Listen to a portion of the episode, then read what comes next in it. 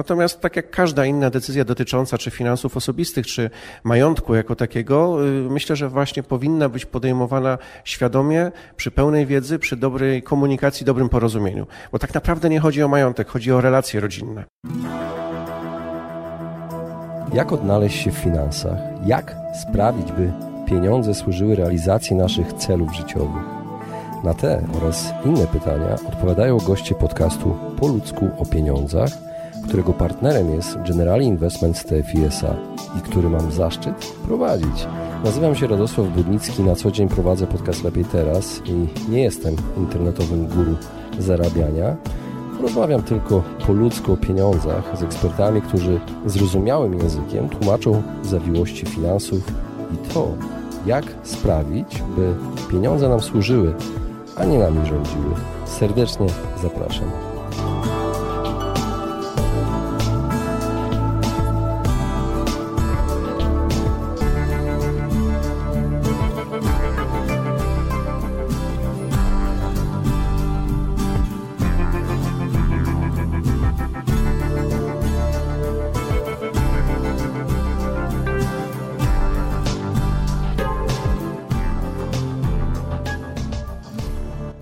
Czy zastanawialiście się kiedykolwiek, co się dzieje z waszymi składkami, które odkładaliście na OFE, IKE, IGZE, PPK i PPE w momencie, kiedy ustaje wspólność majątkowa w małżeństwie? Na to pytanie i wiele innych zgodził się odpowiedzieć gość najnowszego odcinka podcastu Po ludzku o pieniądzach, Łukasz Martyniec. Serdecznie zapraszam do wysłuchania tego odcinka. Cześć Łukasz. Cześć, dzień dobry. Witam Cię serdecznie w podcaście Po ludzku o pieniądzach. Dzisiaj chciałbym porozmawiać z Tobą o intercyzie. No ale na początek chciałbym, żebyś przedstawił się y, słuchaczom. Dzień dobry, witam serdecznie. Nazywam się Łukasz Martyniec. E, z wykształcenia jestem prawnikiem, a z wykonywanego zawodu i z pasji doradcą sukcesyjnym. Czyli zajmuję się właśnie doradzaniem, e, w jaki sposób mądrze i w uporządkowany sposób zbudować, zarządzać swoim majątkiem i jak przekazać go z pokolenia na pokolenie. No powiedziałeś o pokolenie na pokolenie, ale też y, co zrobić y, z majątkiem, kiedy wchodzimy w związek małżeński. No i chciałbym dzisiaj z Tobą porozmawiać o czymś takim, e, co się nazywa intercyza. I y, przede wszystkim podstawowe pytanie co to takiego jest intercyza? Czy dobrze ją rozumiemy? Intercyza to jest potoczne określenie umowy majątkowej małżeńskiej, czyli każdej sytuacji, kiedy małżonkowie chcą inaczej niż to wynika z przepisów kodeksu, porozumieć się co do tego, co robią e, z majątkiem, czyli jak wygląda ustrój majątkowy małżeński. Najczęściej intercyza kojarzy się z rozdzielnością majątkową, ale jest tutaj kilka więcej różnych innych opcji. Mhm. No dobrze, no z Twojego doświadczenia, kiedy ludzie najczęściej decydują się na intercyzę? Klasycznie my się tak naprawdę dopiero uczymy tego, żeby e, trochę inaczej niż e, powszechnie tym majątkiem zarządzać. Nie wiem, czy pamiętacie lat temu kilkadziesiąt, a tym bardziej sto kilkadziesiąt, e, umowy majątkowe małżeńskie i w ogóle dogadywanie się co do tego, jak ma wyglądać małżeństwo, nawet od tego, z kim ten związek mm, zawieramy, zaczynał się od tego, że przychodziła swatka. I nagle się okazało, że trzeba było ustalić, jakie są kwestie majątkowe, kto ile wnosi w wianie, ile wnosi w posagu i tak dalej, i tak. Kiedyś się o tym rozmawiało otwartym tekstem, a małżeństwo przypominało bardziej taki kontrakt dotyczący właśnie majątku i tego, jak e, w ramach e, przekazywania czy opieki nad tym majątkiem zafunkcjonować. Dzisiaj ponoć małżeństwa raczej są z miłości i tutaj e, chyba dobrze, że tak się to, to dzieje. E, też różnie z tym bywa. Natomiast generalnie rzecz biorąc, e, coraz częściej ludzie myślą o tym, że można inaczej niż to wynika z powszechnie przyjętych zwyczajów, uregulować między sobą majątek. W praktyce najczęściej dzieje się to w dwóch sytuacjach. Albo wtedy, kiedy małżonkowie zarabiają różne pieniądze, to są różne wielkości przychodów, tych generowanych co miesiąc. I kiedy jest mezalians, tak może tak być, mezalians. Jak użyłeś słowa wiano, no to ja chciałem od siebie coś dodać. Mezalians dotyczył też sytuacji, kiedy stany się mieszały, kiedy na przykład... Stany, ale też stany majątkowe. Stany majątkowe, tak. No, dzisiaj, dzisiaj poza e, klerem tak naprawdę stanów społecznych już, już nie ma. Natomiast majątkowo faktycznie może być tak, że ktoś zarabia 10 razy więcej niż ta, ta druga osoba. I to jest jedna sprawa. Natomiast chyba częściej małżonkowie wybierają umowę majątkową małżeńską, a tak naprawdę rozdzielność majątkową wtedy, kiedy boją się o ryzyko. Czyli wtedy, kiedy jeden z małżonków na przykład prowadzi działalność gospodarczą, zamierza zaciągać długi albo pełni funkcję, z którą związana jest odpowiedzialność za zobowiązania jakiegoś podmiotu. Na przykład jest prezesem spółki. I wtedy, po to, żeby ochronić się przed y, ewentualnymi skutkami takiej odpowiedzialności, na przykład przed skarbówką, zawiera się rozdzielność majątkową. No dobrze, to miałeś korci, żeby zapytać się, e, kiedy warto? Czy można odpowiedzieć na takie pytanie? Kiedy warto? No ja myślę, że to są głównie dwie, dwie, te sytuacje, o których przed chwilą e, była mowa. Natomiast e, w biznesie, szczególnie w biznesie rodzinnym, coraz częściej stosuje się takie układanki. Wyobraź sobie sytuację, gdzie e, duża firma zbudowana przez rodziców przekazywana jest na trójkę rodzeństwa. I teraz w ramach tego, tej trójki rodzeństwa i ich małżonków rozważamy, jak ułożyć stosunki majątkowe w każdym z tych trzech małżeństw i robimy to synchronicznie.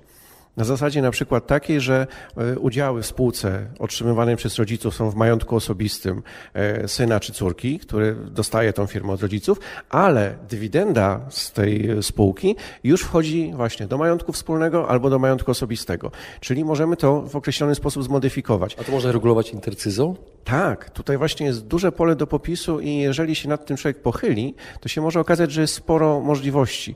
Przede wszystkim trzeba zacząć się zastanawiać nad tym, ok, no dobra, jakie są reguły ogólne, czyli od czego zaczniemy, co będzie, jeżeli takiej umowy majątkowej małżeńskiej nie podpiszemy. Jakie wtedy będą reguły? Może jak teraz słucham, to od razu przypomnę sobie serial Dynastia i te wszystkie Dokładnie, walki, bardzo, walki o majątek. Bardzo dobre skojarzenie, bo e, w świadomości powszechnej się od dynastii zaczęło. Ja pamiętam te, te kolejki, jeździliśmy na wczasy z rodzicami, ja wtedy byłem mały jeszcze i, i był telewizor jeden w świetlicy, e, w takim zakładowym ośrodku i tam całe kolejki były i dynastia była obowiązkowym elementem tak, i tam dnia. był ogromny majątek Carringtonów i były dzieci Carringtonów i pojawiły pojawiały się różne tam partnerki i partnerzy, którzy chcieli kawałek tego tortu tego ich teścia, prawda?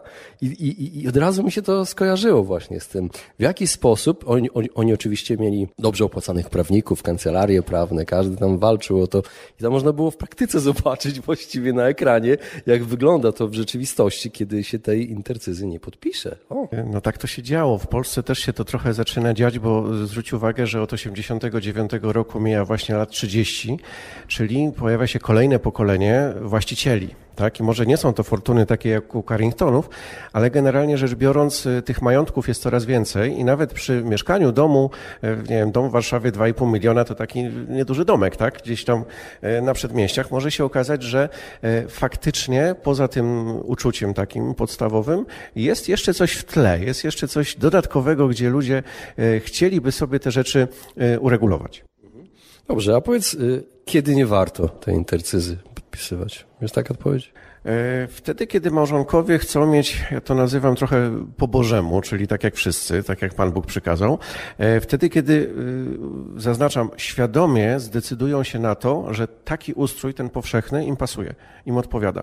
I jeżeli to jest faktycznie przegadane, przemyślane przez nich i wchodzą w to świadomie ze wszystkimi konsekwencjami, to myślę, że warto. Natomiast tak jak każda inna decyzja dotycząca czy finansów osobistych, czy majątku jako takiego, myślę, że właśnie powinna być podejmowana świadomie, przy pełnej wiedzy, przy dobrej komunikacji, dobrym porozumieniu. Bo tak naprawdę nie chodzi o majątek, chodzi o relacje rodzinne. Zgadzam się z tobą, nie ma sensu tego oceniać. Ważne, ważne żeby była świadomość, tak. a nie, nie w emocjach podejmowane.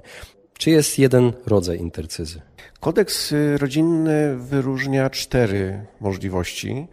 Najczęściej spotykana i taka potocznie przyjmowana intercyza to jest rozdzielność umowna. Czyli my y, przed ślubem jeszcze albo zaraz po ślubie ustalamy, że y, ta wspólność albo w ogóle nie powstanie, albo jeżeli powstała, to od dnia dzisiejszego przestaje obowiązywać. I teraz, jeżeli zrobimy rozdzielność majątkową, to każdy z małżonków ma oddzielny majątek. Owszem, może być majątek wspólny, ale jest to współwłasność y, w częściach ułamkowych regulowana przepisami kodeksu rodzinnego, a nie współwłasność taka do niepodzielnej ręki, to się tak ładnie po prawniczemu mówi, czyli właśnie ta kodeksowa dotycząca majątku wspólnego małżeńskiego, regulowana przez kodeks rodzinny i opiekuńczy. Jak podjąć decyzję o intercyzie? Kto może w tym pomóc? Czy tylko prawnicy się tym zajmują? Co do zasady tak. No przede wszystkim pamiętajmy, że jest to umowa...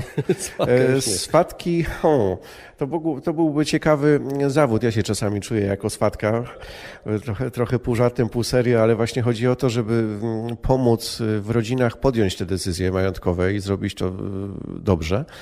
E, natomiast pamiętajcie, że umowa majątkowa małżeńska, intercyza, to jest akt notarialny, czyli na pewno musimy skorzystać z pomocy notariusza i notariusz jest najczęściej tą osobą, która te podstawowe informacje, tych podstawowych informacji udzieli. Czy to się podpisuje formalnie u notariusza? Formalnie u notariusza, tak, jako akt I notarialny. dwie osoby muszą być obecne przy tak, tym, tak, tak to wygląda, tak, tak, jacyś tak. świadkowie, czy nie? Nie, nie, nie, nie, nie, nie, nie jest potrzebny. Tak jest, nie, nie jest potrzebny świadek. Nie jest potrzebny świadek. Wystarczy... Y, obok rozdzielności, jeszcze, jeszcze skończąc ten wątek, jakie, jakie są rodzaje mm, umów majątkowych małżeńskich, mamy jeszcze ograniczenie albo rozszerzenie wspólności. Generalnie zwróć uwagę, że jeżeli są małżonkowie i nie mają y, rozdzielności majątkowej, to tak naprawdę mamy trzy masy majątkowe to, co nabyli przed ślubem, jedno i drugie, tak? czyli majątek osobisty żony, majątek osobisty męża, to są dwie oddzielne masy majątkowe i majątek wspólny, to tak jakbyś miał osobny worek albo pudełko z majątkiem i wszystko, co nabędziesz po ślubie, wpada do tego wspólnego worka. Jeżeli są zasady ogólne, tych mas majątkowych jest trzy. Generalnie przed ślubem, to co nabyliśmy jeszcze przed ślubem, albo to co nawet po ślubie otrzymamy od rodziców e, w drodze darowizny albo w spadku, to wchodzi do majątku osobistego. Jeżeli na przykład chcemy rozszerzyć majątek wspólny, to możemy właśnie poprzez umowę majątkową małżeńską spowodować, że coś, co było w majątku osobistym, albo coś, co w przyszłości będzie w majątku osobistym, będzie stanowiło wkład do majątku wspólnego. Możemy też ograniczyć, czyli z tego wspólnego worka coś wyjąć, przekazać do majątku osobistego. Mówiłem przedtem o przykładzie y, ze spółkami. Zobaczcie, jeżeli są y, udziały w spółce w majątku osobistym, to mm, przychody z takiej spółki, czyli dywidenda wypłacona, wchodzi do majątku wspólnego. Jeżeli masz lokatę w banku, pieniądze są z majątku osobistego, na przykład zarobione przed ślubem, odsetki jako pożytki z tego prawa, które jest twoje, Twoją własnością, też wchodzą do majątku wspólnego, stają się wspólne. Jeżeli w majątku osobistym masz mieszkanie, czynsz z tego mieszkania, jeżeli jest wyjmowany po ślubie, też wchodzi do majątku wspólnego. Ale mieszkanie nabyte przed ślubem jest Twoje. Jest, jest tylko w majątku osobistym. Czyli dopiero pożytki z tego. I teraz w zależności od tego, jeżeli na przykład te pożytki to są spore kwoty pieniężne, to możemy się umówić, że y, na przykład wyjmiemy je z majątku wspólnego, przekażemy do majątku osobistego. I wtedy będziesz miał umowę majątkową ograniczającą wspólność majątkową małżeńską. Tutaj jest y, kilka opcji, przy czym y, no, powszechnie w Polsce się przyjmuje, że jedna umowa nie może być rozszerzająca, ograniczająca nie wiedzieć czemu, tak to wygląda od strony prawnej, albo rozszerzasz, albo ograniczasz. Nie możesz y, jednego i drugiego. Ostatni rodzaj intercyzy, taki mniej e, popularny, to jest tak zwana rozdzielność z wyrównaniem dorobków. Polega to na tym, że w trakcie małżeństwa małżonkowie mają rozdzielność majątkową, czyli na przykład jedno nie odpowiada za drugi, długi drugiego, nie musi chodzić do banku, podpisywać kredytów itd., tak itd., tak ale w momencie, kiedy małżeństwo ustanie, ten małżonek, który zgromadził po ślubie większy dorobek, ma obowiązek wyrównać temu drugiemu różnicę na wniosek tego drugiego.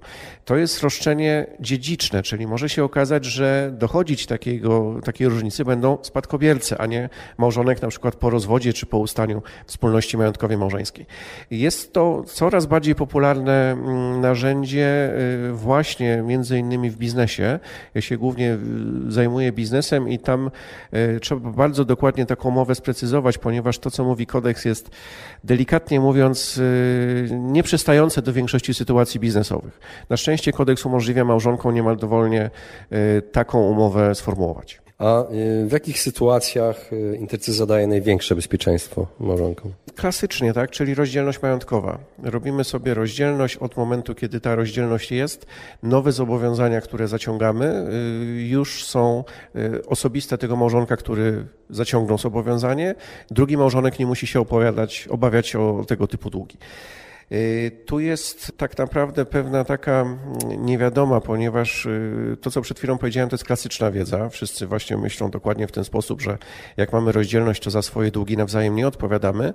Natomiast kodeks rodzinny mówi w ten sposób, że za długi zaciągnięte w ramach potrzeb rodziny, mimo nawet rozdzielności majątkowej, odpowiadają solidarnie oboje małżonkowie. Moja żona jest sędzią, sądzi w sądzie cywilnym we Wrocławiu. Pozdrawiam cię, Aniu. Między innymi sprawy właśnie dotyczące majątków małżeńskich. Miała na przykład sprawę, gdzie e, pan przy rozdzielności majątkowej zawarł umowę o zakup okien na budowę domu. Prywatnie mm, dom budowali, pan kupił okna za 70 czy tam 80 tysięcy złotych. E, I była kwestia rozszerzenia klauzuli odpowiedzialności za długi tak, na majątek małżonki. Jak najbardziej sąd wyraził zgodę, jest to mm, na potrzeby rodziny. Mimo, tak, że była rozdzielność. Mimo, że była rozdzielność. O, to ciekawe. Także o tym, o tym warto pamiętać. Y, Oczywiście jest później kwestia, które zobowiązania były zaciągane na potrzeby rodziny, które nie, ale osób wydaje się, że to jest kompletne rozdzielenie, czyli że y, nie może być sytuacja, że, że, że te długi będą przenoszone w jakiś sposób. Później już po intercezji na drugiego małżonka. W pewnym sensie już odpowiedziałeś na moje drugie pytanie. Kiedy nie daje tego bezpieczeństwa, ludziom się wydaje, że daje. To jest właśnie ta sytuacja, o której mówiłeś. Tych sytuacji jest trochę więcej niestety, ponieważ jeżeli jeszcze popatrzymy nie tylko na zobowiązania cywilnoprawne, ale na przykład na to, co nam grozi e, ze strony Urzędu Skarbowego czy, czy no, ZUS, to jest jeszcze trochę inaczej traktowane. Natomiast przy mm, działalności gospodarczej, jeżeli drugi małżonek bądź inny domownik współpracuje z przedsiębiorcą i ma korzyści z tego związane, to też w granicach tych korzyści może być pociągnięty do odpowiedzialności niezależnie od, czy to jest intercyza, niezależnie, czy to jest nawet e, relacja małżeńska, bo były sytuacje, gdzie przedsiębiorca zalegający e, fiskusowi kupował, na przykład synowi kupił samochód. Przyszedł fiskus, zabrał synowi auto, bo wykazał, że syn współpracuje w firmie, pomaga ojcu i to auto było korzyścią, którą syn otrzymał w związku z prowadzoną działalnością ojca. No często się słyszy, że ktoś tam coś przepisał na żonę, zanim coś tam zrobił i to, to wcale nie ratuje, jak to się mówi. E, Jeżeli coś się zrobi, zanim się zaciągnie zobowiązanie, to tak. Tylko tutaj jest właśnie kwestia nie robienia tego na ostatnią chwilę, kiedy już wiemy, że komornik do nas zadzwoni, tylko takiego myślenia z wyprzedzeniem. I pod tym względem właśnie planowanie w ogóle zarządzania majątkiem, tak? bo to jest kwestia i w ogóle relacji, czy, czy ktoś jest w małżeństwie, czy nie, jaki ma ustrój majątkowy małżeński, jak buduje ten majątek, na kogo on jest kupowany, y, w jaki sposób są zaciągane zobowiązania, jak są poręczenia robione itd., itd. Tutaj jest szereg czynników, które powodują, że e, mamy albo nie mamy kontroli nad sytuacją i możemy bądź nie możemy się, że tak powiem, zdziwić. Dobrze, no to przejdźmy do y, spraw związanych z intercyzą i sprawami związanymi z produktami emerytalnymi. IKE, IGZE, teraz pojawiło się PPE, PPK i, i jak y, intercyza ma się do tych wszystkich produktów? Tutaj pamiętajmy, że przy tego typu umowach, y, tak samo jak przy umowie lokaty bankowej, tak, y, tak naprawdę mm, to nie jest tak jak mam, nie wiem, laptopa czy mam samochód, prawda? Y, To nie jest majątek, który jest bezpośrednio objęty majątkiem wspólnym. Tutaj mamy do czynienia z umową, czyli y, któryś z małżonków zawarł umowę z instytucją finansową. Pamiętajmy, że te formy, które wymieniłeś, IKX, PPE, PPK, one mogą być realizowane w różnych, y, przy współpracy z różnymi instytucjami finansowymi, No tak, prawda? To może być fundusz inwestycyjny. mieć, tak. E, Tak, ale to może być też zakład ubezpieczeń na życie, to mogą być różne formy. I teraz za każdym razem e, ta wartość środków, które się tam znajdują, jeżeli e, pochodziły one z majątku wspólnego, a każde pobrane wynagrodzenie jest z automatu, chyba że właśnie umowa majątkowa małżeńska mówi co innego, jest z automatu objęte majątkiem wspólnym, to w tym momencie one podlegają rozliczeniu na etapie podziału majątku wspólnego. Czyli składki zebrane chociażby w ramach PPK, tak? Tak, tak, To tak. Mogło przechodzić do majątku wspólnego. są z automatu w majątku wspólnym, czyli jeżeli małżonkowie e, nie mają rozdzielności, mają wspólność majątkową, pracują, zarabiają, e, niezależnie właściwie od formy tego zarabiania, to może być umowa o pracę, to może być umowa zlecenia, pobrane wynagrodzenie stanowi ich majątek wspólny. Składka jest częścią tego wynagrodzenia, w związku z tym fundusz, który się tworzy, to samo dotyczyło OFE, to samo dotyczy tego konta, subkonta w ZUS-ie, na które zostały przelane pieniądze z OFE, to samo dotyczy IKX, PPK i PPE. To są pieniądze traktowane jako pieniądze wspólne. I teraz w sytuacji mm, ustania wspólności majątkowej małżeńskiej, czyli może być tak, że przez, ktoś przez 20 lat jest y, w małżeństwie, te, te dochody są gromadzone, te pieniądze y, w formach, które, o które pytasz, są oszczędzane i teraz nagle taka wspólność ustaje. Ona może ustać albo w sytuacji, kiedy właśnie po 20 latach zrobimy sobie rozdzielność majątkową, czyli już nie ma tej wspólności, jest współwłasność w częściach ułamkowych, albo w sytuacji separacji orzeczonej, w sytuacji rozwodu, bądź w sytuacji śmierci jednego z małżonków. I teraz mamy do czynienia z tym, że jest takie domniemanie, że połowa tych środków, z tym, że co ważne, yy, powiedzmy, że małżonkowie nie mają 100 jednostek, tak? Na, na koncie męża jest 100 jednostek. To nie jest po 50. To jest po pół każdej jednostki. Tak, tak to trzeba rozumieć. I połowa tych środków należy się drugiemu małżonkowi. Czyli jeżeli by było w ten sposób, że oboje małżonkowie pracują, oboje mają PPK i powiedzmy te, te pensje są gromadzone, to w sytuacji podziału majątku małżeńskiego, y, czy po ustaniu wspólności w trakcie trwania małżeństwa, y, czy po rozwodzie, powinni wymienić się połówkami y, tych swoich kont. Nawet ustawa o tym dosyć wyraźnie mówi, w jaki sposób takie rozliczenia są przeprowadzane Akurat w przypadku PPK jest to dosyć mm, skomplikowana kwestia, bo tutaj pamiętajcie, że macie zarówno składki płacone przez pracodawcę, tam są określone ulgi przede wszystkim dotyczące objęcia składkami na obowiązkowe ubezpieczenia e, społeczne ZUS. E, macie składki płacone przez pracownika i macie wpłaty e, te dodatkowe, czyli opłata powitalna i ta opłata roczna, które są przekazywane przez państwo. I teraz w momencie, gdyby doszło do rozwodu, do podziału takich, takiego majątku małżeńskiego, i małżonek podjął decyzję, że co do swojej połowy środków robi transfer środków tak, do, do tego, do swojego PPK, y, to wtedy jest to w ramach systemu, ale gdyby chciał to przejąć w gotówce, bo też ma taką możliwość, może y, zgodnie z własną wolą spowodować, że te pieniądze do niego trafią w gotówce. Część z tych ulg niestety będzie potrącona. I teraz na pewno musimy e, podzielić się z ZUS-em, podzielić się, e, to jest traktowane wtedy jako składka tego, mm, tego małżonka, podzielić się z funduszem pracy, który, z którego środków są fundowane te e, składki przekazywane przez państwo i zapłacić podatek. Także tutaj y, jest to możliwe, jest to uwzględnione akurat tutaj w ustawie o PPK w szczególności. W pozostałych y, sytuacjach, jeżeli mamy po prostu y, rachunek w, w towarzystwie inwestycyjnym, IKE, IKSE i tak dalej, i tak dalej, na etapie podziału majątku to też powinno być brane pod uwagę. Pamiętajcie, że jeżeli się dogadujecie w takiej sytuacji, no to warto to po prostu ująć w ugodzie, na przykład zawieranej przez notariusza. Tak samo, jeżeli występujecie do sądu o podział o majątku, to także powinno być ujęte. Z doświadczenia wiem, że sądy często pomijają e, tego typu składki i później spadkobiercy na przykład się dobijają o to, bo ktoś zapomniał, że był jeszcze jakiś składnik majątku, o którym e, nie wspomnieliśmy w pozwie i który nie podlegał mm, podziałowi. Jeżeli e, dokonujemy podziału majątku, to może się okazać, że podzieliliśmy tylko część, a nie całość. I to, co zostało niepodzielone, ta współwłasność w częściach ułamkowych trwa, choćby przez kolejne 50 lat, prędzej czy później coś z tym trzeba będzie zrobić, znowu do tego tematu wrócić. A powiedz, jak to wpływa intercyza? Mamy intercyzę i jak to wpływa na naszą zdolność kredytową? Hmm, powiedzmy, staramy się o kredyt na mieszkanie jako małżeństwo. Jeżeli to jest kredyt y, na mieszkanie hipoteczny, y, wszystko zależy od tego, kto go bierze. Jeżeli go bierze jeden małżonek, tylko i wyłącznie on kupuje nieruchomość dla siebie, E, to najczęściej bank będzie e, sprawdzał jego osobistą zdolność kredytową. Jeżeli kupują oboje małżonkowie i mają intercyzę, i mają intercyzę, to w tym momencie mogliby nawet nie być małżeństwem, tak? Mogliby by być nawet partnerami, traktowani są jako jedno gospodarstwo domowe i ten dochód jest y, Natomiast tutaj ja myślę, że y, warto i tutaj z kolei jest cała masa różnego rodzaju pośredników kredytowych, którzy się tym zajmują.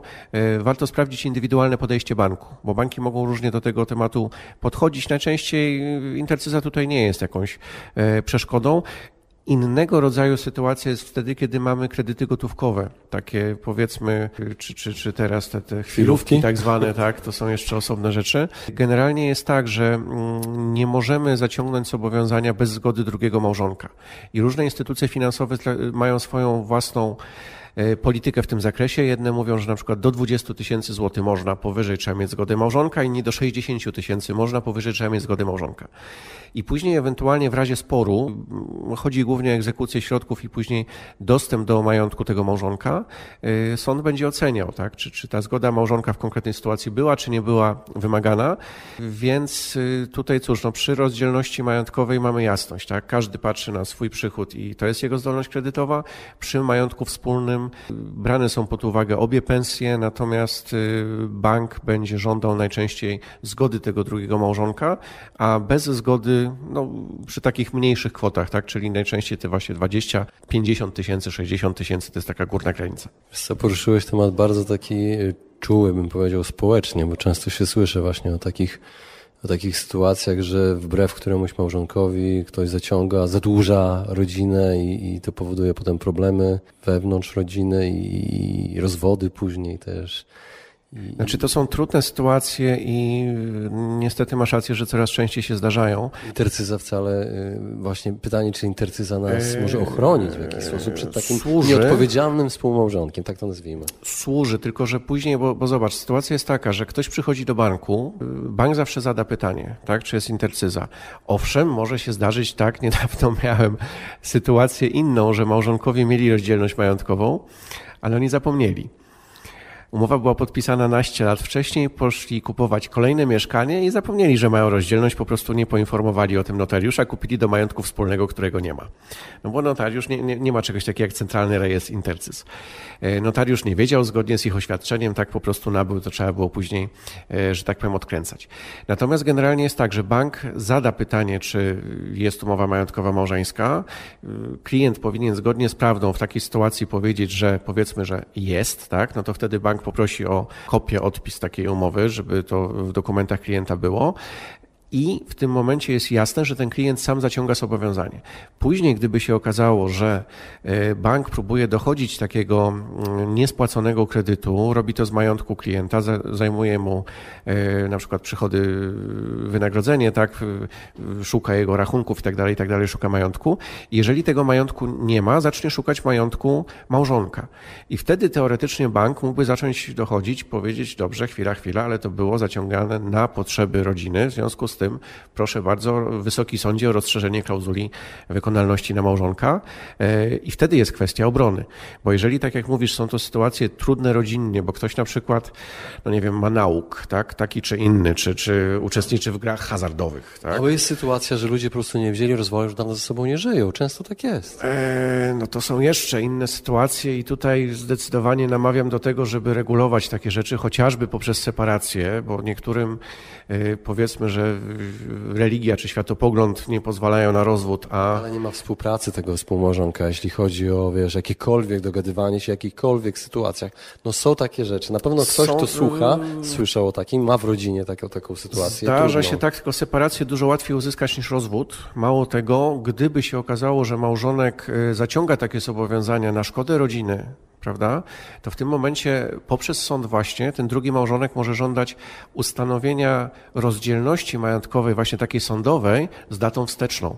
O, to jest właśnie ważna informacja mhm. dla tych osób, które boją się, że ktoś, kto już dawno nie jest z nami w tak zwanym związku tak. w rzeczywistości, tylko formalnie, tak. zaciąga długi nieodpowiedzialnie, a bank puka do moich drzwi. Dokładnie. I to jest przerażające. Ja myślę, że tego warto bardzo mocno pilnować, czyli nawet jeżeli nie ma kontaktu z taką osobą, w sensie, że nie współpracuje, wystarczy, że wiemy, gdzie jest jej adres, tak żeby skutecznie doręczyć e, i można tutaj, e, naprawdę polecam wizytę u adwokata, w tej sprawie można próbować e, załatwić separację. Orzeczona separacja powoduje rozdzielność majątkową. Można w takiej separacji później funkcjonować 10 lat, nie trzeba się rozwodzić, ale mamy bezpieczną e, sytuację właśnie pod takim kątem. Także sytuacja, kiedy doszło do rozwodu, ale nie podzieliliśmy majątku. Tutaj współwłasność wtedy może być problematyczna. Zdarza się bardzo często, że małżonkowie, byli już małżonkowie, funkcjonują zupełnie rozdzielnie, ale na przykład zostało mieszkanie czy dom który objęty jest współwłasnością już w częściach ułamkowych, ale ktoś inny w nim mieszka. Mieszka jeden z małżonków, drugi, drugi nie. Później się okazuje, że są jakieś nakłady. Nie dość, że trzeba ten dom utrzymać, to jeszcze dach cieknie, trzeba remont zrobić. E, po parunastu latach dochodzić, kto kiedy z jakich pieniędzy coś włożył, e, to jest trudne. E, generalnie przy, i to też jest często przy praktykowane, coraz częściej praktykowane przy intercyzach, umowach majątkowych małżeńskich, e, dobrze jest mieć e, historię, mieć rozpisane, kto z czego, z czyich pieniędzy finansował określone rzeczy w małżeństwie. Bo to niezależnie od tego, czy mamy intercyzę, czy nie, może obejmować sytuację taką, że mm, ktoś na przykład wyremontował czyjeś mieszkanie Czyli jest y, żona, mamy rozdzielność majątkową, y, mieszkanie należy do żony, ale ja 100 tysięcy złotych wkładam w remont, prawda? No to potem, gdybyśmy się rozstawali za lat ileś tam, to ja muszę wykazać, że ja te 100 tysięcy złotych włożyłem prawda? Już abstrahując od tego, czy mamy na to rachunki, no bo wiadomo, jak jest branży remontowej, to jest jeszcze Historia pewnie w wyciągu z banku. E, tak, tylko że banki, pamiętaj, e, historię w sądzie udostępniają na 5 lat do tyłu. Czyli nawet dobrze jest czasami sobie zrobić no, samemu. samemu wydrukować. Tak? Ja znam rodziny i coraz częściej to jest, że małżonkowie po prostu między sobą mają nawet na zasadzie takiego zeszytu, który później może być teoretycznie, no, praktycznie dowodem w sądzie, mają rozpisane, dobra, słuchaj, ja tu włożyłam 60 tysięcy, a ja włożyłem 20. Tak? I, mamy rozpisane, co Łukasz, się dzieje. Nie znasz życia. No. E, coraz częściej ludzie się tego uczą, wbrew pozorom. Łącznie z tym, że z kolei pod kątem już sukcesji takiej rozumianej właśnie jako przekazywanie majątku e, z rodziców na dzieci, jest dokładnie historia, e, które dziecko kiedy i co zostało bo jedno dostało w gotówce, drugie dostało nieruchomość, tak? trzecie dostało firmę, a czwarte, nie wiem, samochód, jeszcze coś tam innego. Po to, żeby później nie było pretensji, że ktoś dostał za dużo, że ktoś jest y, czyimś kosztem pokrzywdzony i tak dalej, i tak dalej. Pamiętajmy, i to jest chyba najważniejsza sprawa, że tak naprawdę to wszystko kręci się wokół emocji i relacji i rozmów, tak, komunikacji pomiędzy, w tym momencie przy małżeństwie pomiędzy dwojgiem ludzi. I teraz, póki jest to uczucie, póki relacja jest dobra, wszystko jest fajnie. My na pewne rzeczy przymykamy oko, my, tak jak mówisz, czy życia nie znam. Oczywiście, że znam. E, my pewnych rzeczy sobie nie dopilnujemy. Po zeszyt, jak my się kochamy. No, dokładnie, tak. E, natomiast jeżeli się okaże za lat 10-15, że te relacje się zmienią, a może tak być. Wyobraź sobie 72-latkę, która pozywa o podział majątku i o separację męża w tym samym wieku, tak? Po 40 paru latach małżeństwa. Bo wreszcie ma dosyć pani, tak? Y, niedawno asystowałem. Ja to łazienkę wyremontowałam przecież. Nakład w tej sytuacji jest tak, że, że są prowadzone dwie firmy. Formalnie jedna jest na pana, druga jest na panią. Obie są w majątku wspólnym małżeńskim, a pani żyje z ZUS-owskiej renty, bo pan trzyma wszystkie pieniądze w ręku i nie dopuszczają do konta.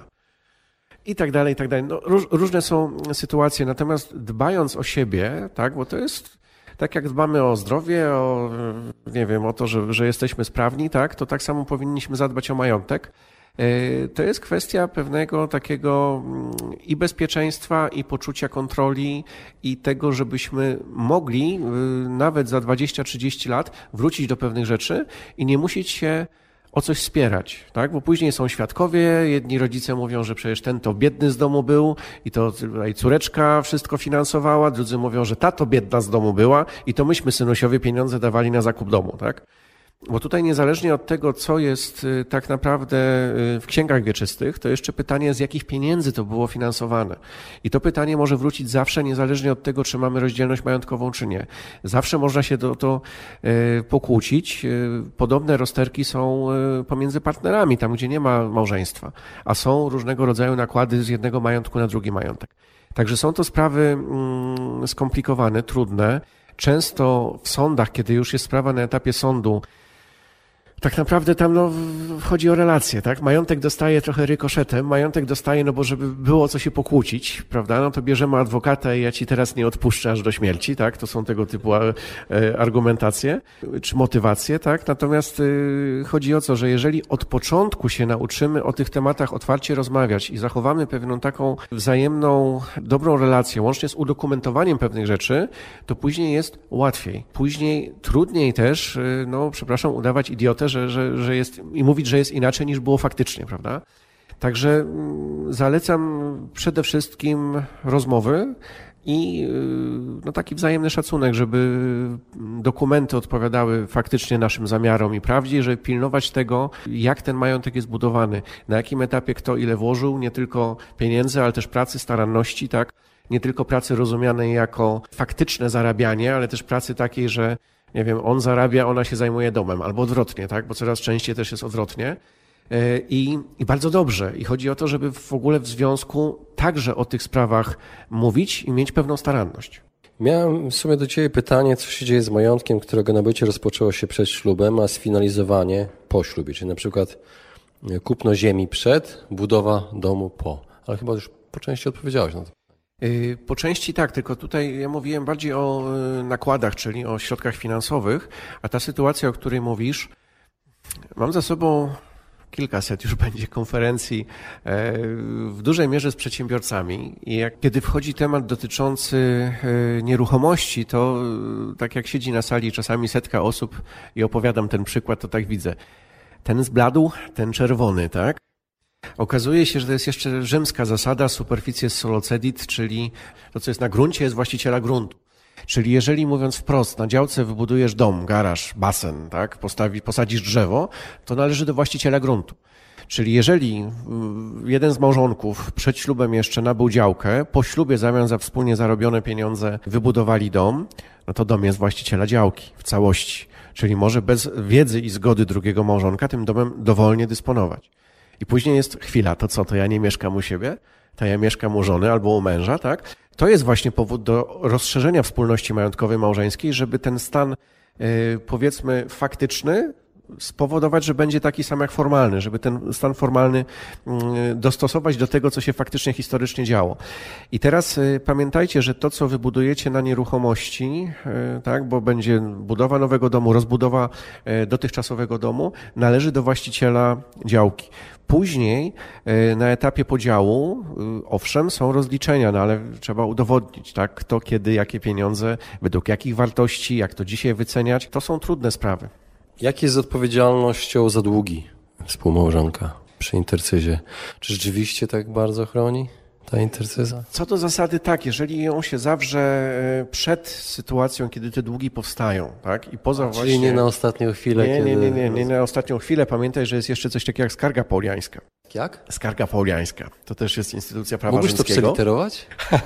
Skarga pauliańska. Pauliańska? Tak. Jak Paul, tak? E, od Paula. Paula. Chodzi o to, że jeżeli ja wiem, że jestem komuś winien pieniądze i za darmo, najczęściej dla osób najbliższych, pozbywam się majątku, Czyli na przykład robię rozdzielność majątkową i robię podział majątku. Tak? Pamiętajmy, że jeżeli zrobię rozdzielność majątkową, to to, co było nabyte między dniem ślubu a dniem rozdzielności i stanowiło do tej pory wspólność majątkową małżeńską, z automatu dzieli się po jednej drugiej jest współwłasność w częściach ułamkowych. Czyli ja muszę, dalej mamy majątek wspólny, tak? Ja muszę dodatkowo podzielić ten majątek i najczęściej wtedy jako drugą czynność prawną e, dzielę go w taki sposób, że całość bez e, spłat i dopłat przekazuję małżonce żeby właśnie uciec odpowiedzialnością za długi spadkowe. Bądź daje synowi, czy córce, tak, darowizną, czy teściowej niektórzy dają, tak? Też się tak zdarza. Hardkorowa wersja. No, czasami trzeba uciekać z tym majątkiem.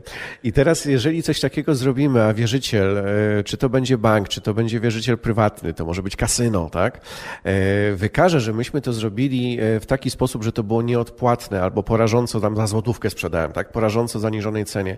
I ten drugi, który wiedział, a osoby najbliższe jest domniemanie, że wiedzą, że ja to robię z pokrzywdzeniem wierzycieli, to może tą czynność ubezskutecznić. Czyli może spowodować, że w stosunku do tego wierzyciela ona nie wywoła skutków prawnych, czyli może dalej prowadzić egzekucję na przykład z tej nieruchomości, którą przekazałem po podziale małżonku, yy, majątku małżeńskiego żonie. I teraz, jeżeli yy, coś robimy na ostatnią chwilę, ta odpowiedzialność się pojawi, zwróć uwagę, to może być odpowiedzialność wynikająca z umowy, bo wziąłem kredyt i go nie spłacam, tak? bo zamówiłem trzy tiry towaru i go nie spłacam, ale to może być odpowiedzialność deliktowa tak zwana, czyli e, ja jako członek zarządu ponoszę odpowiedzialność za e, jakieś działania tej spółki, tak? czy za działania e, firmy, którą prowadzę. I teraz może powstać tak zwany delikt, prawda? Czyli ja coś źle zrobiłem, podjąłem jakąś złą decyzję biznesową i właściciel tej spółki mnie za to ściga. Ja ponoszę odpowiedzialność za to. I w tym momencie też byłoby to do przeniesienia na majątek wspólny. Natomiast zasada ogólna jest taka, że jeżeli nie ma rozdzielności, to żebym mógł prowadzić egzekucję z majątku wspólnego, to muszę wykazać, że drugi małżonek także wyraził zgodę na zaciągnięcie danego zobowiązania. To jest przy zobowiązaniach umownych. Czyli stąd, jeżeli ktoś ma na przykład działalność gospodarczą, to banki proszą, żeby drugi małżonek był obecny i podpisał umowę. Ludzie często robią tak, że robią rozdzielność, zapominają podzielić majątku, tak? czyli na przykład przedsiębiorstwo nadal jest wspólne. I ten drugi małżonek nie musi biegać do banku niczego podpisywać, ale no jak potem ten majątek będą dzielić to i się przestaną dogadywać, to mogą być różnego rodzaju jeszcze inne problemy przy przy przedsiębiorstwach to jest zdecydowanie skomplikowana kwestia. Jeżeli jest rozdzielność, no to tutaj poza tymi sytuacjami, o których mówiłem, czyli e, zobowiązania zaciągane na potrzeby rodziny, Przy czym na przykład są orzeczenia, że zobowiązania zaciągane na potrzeby firmy, nawet jeżeli firma jest jedynym żywicielem rodziny, nie są zobowiązaniami na potrzeby rodziny w tym momencie. Poza zobowiązaniami na, za potrzeby rodziny to są najczęściej nieduże kwoty. Tak? Tutaj często te, tej odpowiedzialności takiej dużej nie ma. I sytuacjami takimi szczególnymi, które wynikają choćby z ordynacji podatkowej. E, odpowiedzialności, byście kiedyś mieli dobry humor, chcieli go sobie popsuć w ordynacji podatkowej, jest taki fajny rozdział pod tytułem odpowiedzialność za e, zobowiązania podatkowe osób trzecich. Polecam. Generalnie psuje humor. Prawda? Świet, świetnie działa. trochę. Tak, świet, świetnie działa na, na, na, na takie oko, okoliczność. I cóż, no y, tutaj y, poza takimi sytuacjami generalnie Intelcy zachroni. Czyli jeżeli robimy coś z głową, z wyprzedzeniem, świadomie pewne rzeczy sobie budujemy, no to później możemy spać spokojnie, wiemy na czym stoimy. Czyli e, okej, okay, zanim rozlało się to mleko, najlepiej, żeby tak za, zainteresować się intercyzą. No dobrze, na, na koniec, czy słyszałeś, że propozycja intercyzy kiedykolwiek e, spowodowała odwołanie ślubu? Słuchaj, nie tyle sama propozycja intercyzy, co sama propozycja poukładania tego wszystkiego, w tym intercyzy. Tak. Na zasadzie takiej, że była para, która żyła w związku nieformalnym przez bodajże 10 lat. I jak chcieli te sprawy uregulować, to w pewnym momencie pani jednak stwierdziła, że nie Natomiast powiem Ci odwrotnie. Dużo częściej intercyza powodowała, że jednak ludzie się pobierali. Wyobraź sobie, że wiele osób funkcjonuje w takim stanie świadomości, że myślą, że jak się pobiorą, no to nie mogą mieć rozdzielności majątkowej. Prawda? I nie, nie biorą ślubu no, z różnych przyczyn y, finansowych finansowych, tak, wynikających z odpowiedzialności, wynikających z tego, że e, są po trudnych doświadczeniach e, rozwodu, e, podziału majątku małżeńskiego z poprzednich związków i nie chcą tego powtarzać. Natomiast, cóż, no, zdecydowana większość rzeczy pomimo wszystko w polskim prawie jest do uregulowania, pomimo tego, że nie jest ono doskonałe, ale no, myślę, że dla chcącego i dobrego prawnika, który w tych tematach się porusza, to jest, to jest do zrobienia.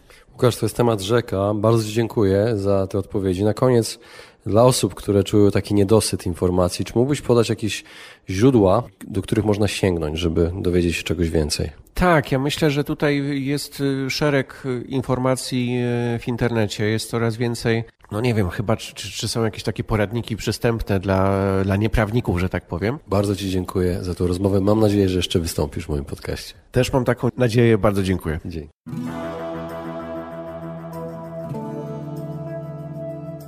Właśnie wysłuchaliście podcastu Po ludzku o pieniądzach. Mam nadzieję, że Wam się podobała rozmowa. Jeżeli Wam się podobała, poświęćcie swój czas, proszę, by pozostawić swoją recenzję na iTunes. Jeżeli macie pytania lub e, propozycje dotyczące kolejnych audycji, piszcie do mnie na fanpage'u Po ludzku o pieniądzach i do usłyszenia w następnym razem.